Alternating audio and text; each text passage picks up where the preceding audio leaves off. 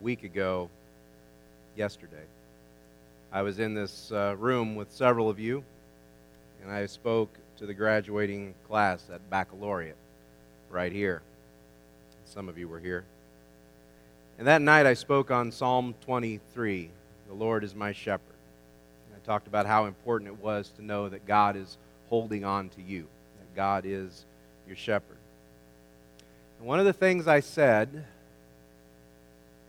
that night was that in your life, everyone gets one very bad day.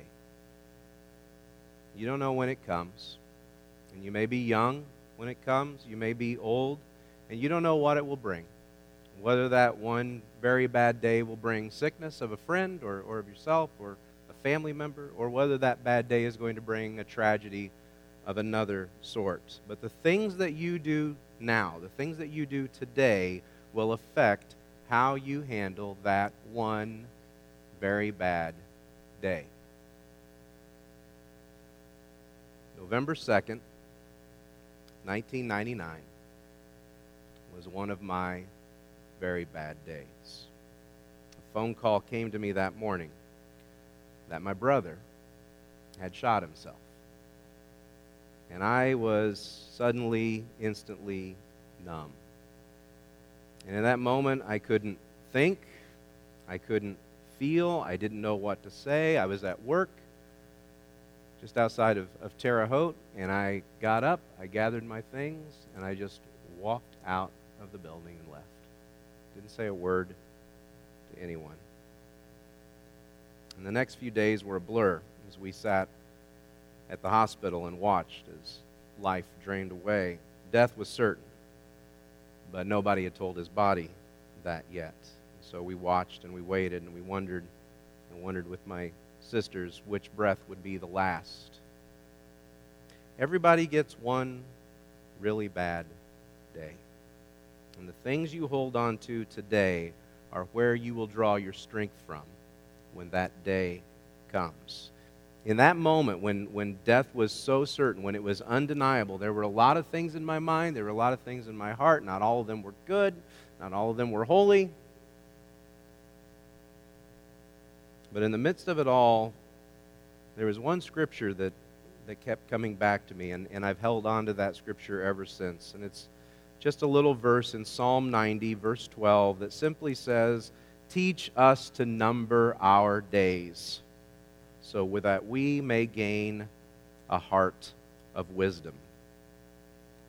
And I have to tell you, as I stand here today, I don't have a lot of answers. I don't have a lot of answers in this situation. And even if I had them, in the midst of grief, we can't process answers. And so I want to share this scripture with you as something that I held on to.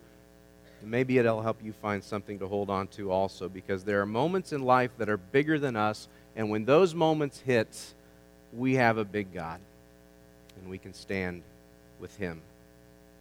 The scripture speaks to us about how we measure our days. And one thing that we have to understand is that we need to give thanks for every day that God gives us. Psalm 90 is a, is a prayer of Moses, and, and it comes to us from his heart. Moses was a man who saw a lot of trouble in his time. He was born into slavery. He grew up in the home of a king. He ran for his life after he had committed murder. And then he led his people, Israel, in good times, and he led them also in bad times. He knew loss he knew pain, he knew trouble. And he knew what it was like to be on a mountaintop, but he also knew what it was like to be in a pit of despair. Verse 14 of Psalm 90 says, Satisfy us in the morning with your steadfast love, that we may rejoice and be glad all of our days. And it's a great reminder for us. Are we thankful for the good days?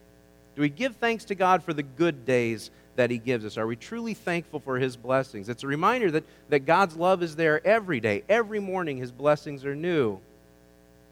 As we see that love in each individual day, it, it results in thanksgiving. Sometimes it results in singing.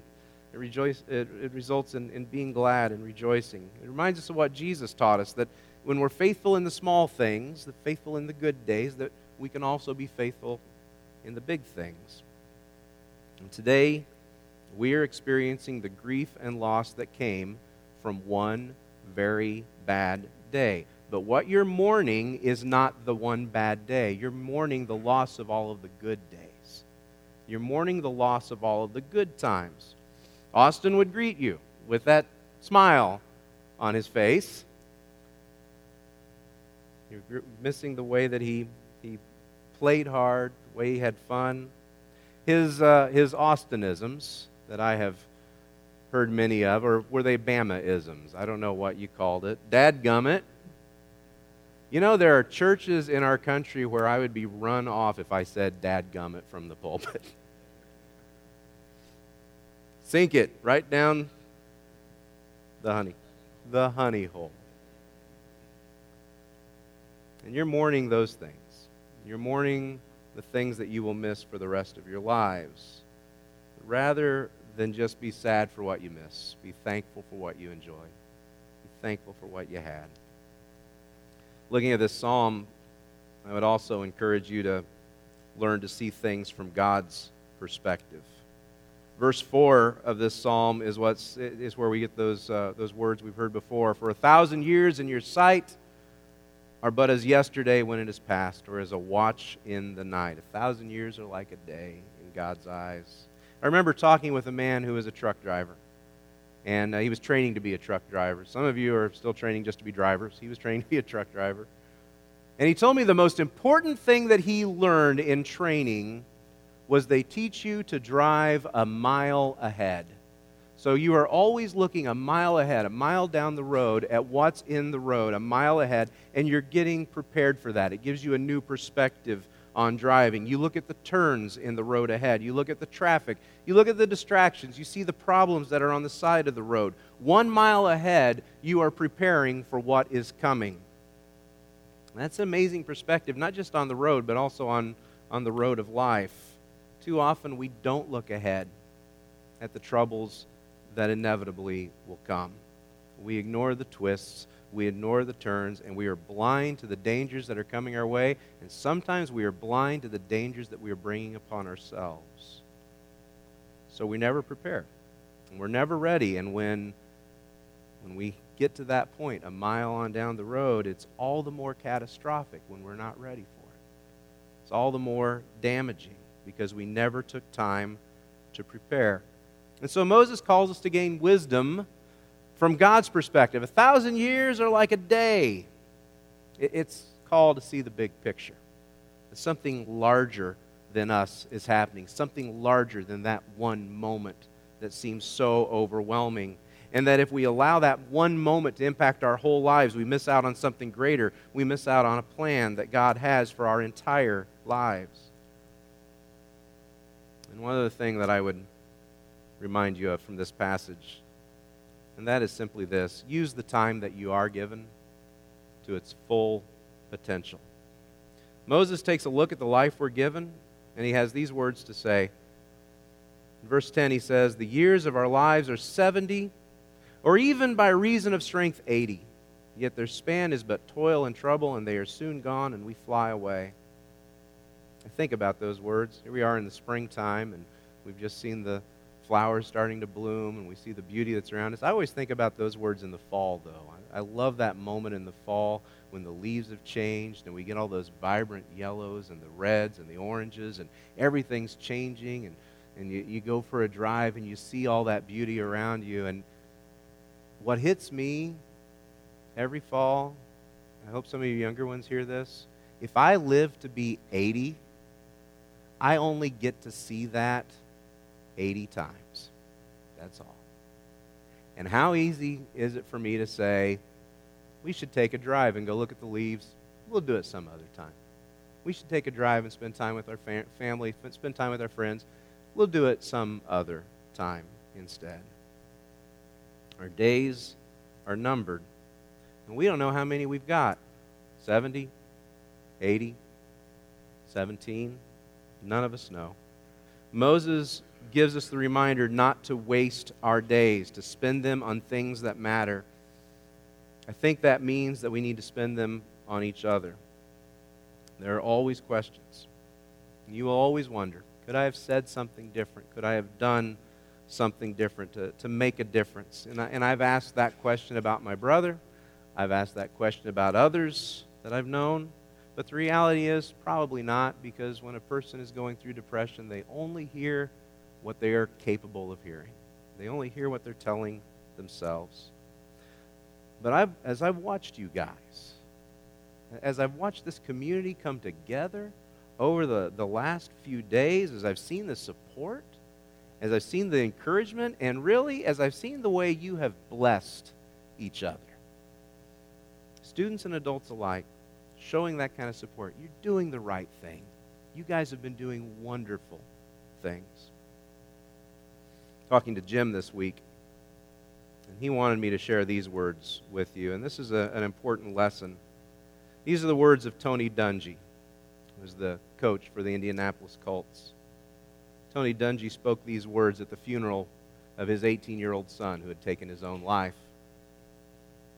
He said, Parents, hug your kids every chance you get. Tell them you love them every chance you get because you don't know when it's going to be your last time. And as a parent, I would say in response, kids, hug your parents every chance you get. Your friends need that as well. No one should ever wonder if they are loved. Can we just make a commitment that no one in our lives should ever wonder whether or not they are loved? You may not be able to prevent something like this from happening, but you can make a difference. So many people you can bless, so many people you can encourage, and that is so important. Verse 12 Teach us to number our days that we may get a heart of wisdom. You see, the promise there is not that every day is going to go well. The promise there isn't that, that we'll have no stress, that we'll have no trouble, but that over all of those things that come our way, we will get a heart of wisdom, a heart that knows that God is in control and that bows to that reality, a heart that trusts in Him to see us through any trouble. Some of you would be familiar with the name Rick Warren. Rick Warren is the pastor of the Saddleback Church in California, one of the largest churches in our country. He is the author of, of many books, including one of the bestsellers of all times called The Purpose Driven Life. And Rick Warren is a very encouraging man. He is a very successful man. He is a man who has been given every blessing that you can imagine. And last year, Rick Warren's 27 year old son, Matthew, after a lifelong battle with depression, took his own life. And these were Rick Warren's words for us after that experience. Rick Warren said, Don't waste your pain. Let God heal it, recycle it, utilize it, and use it to bless other people. Use your pain as a model for your message and a witness to the world. But to touch others, you need to be honest honest with God, honest with yourselves, and with others, and you need to be vulnerable. And this is, this is the most striking thing he said. The world is less impressed with how we handle success than how we deal with suffering and adversity. I could tell you about all the awards I've received, but when I tell you authentically about what I have been through with my son's battle with mental illness for 27 years, that gets your attention. I trust in a God who is bigger than the number of our days. I trust in a God who is bigger than the grief that we are experiencing right now. I trust in a God who is bigger than suicide. A God who will take this tragedy that came from one very bad day, one very bad decision, and will do something with it. But my question for you today is that the God that you know? Do you know that God? Do you really know Him? Is that the hope that you have? Do you have hope in a God that can take the grief that you're experiencing today, who can take your sufferings and make something beautiful out of it? That's what my God does. That's what His amazing grace does. That's how He breaks those chains and sets us free. And my prayer for you is that you know Him before your really bad day. Let's pray.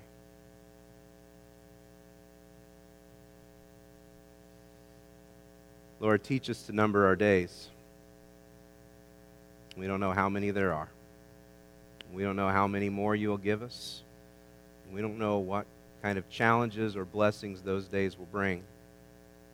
Father, right now we are very aware of this day.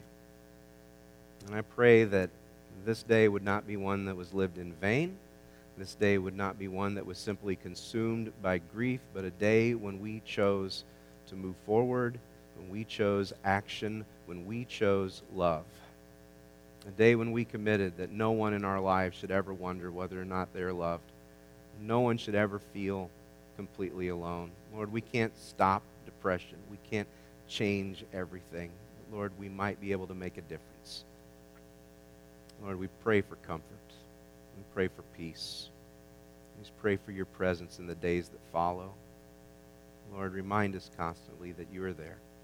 We pray for that heart of wisdom that we will gain from days like today, that tomorrow we will know how to react. Tomorrow we will know what to do.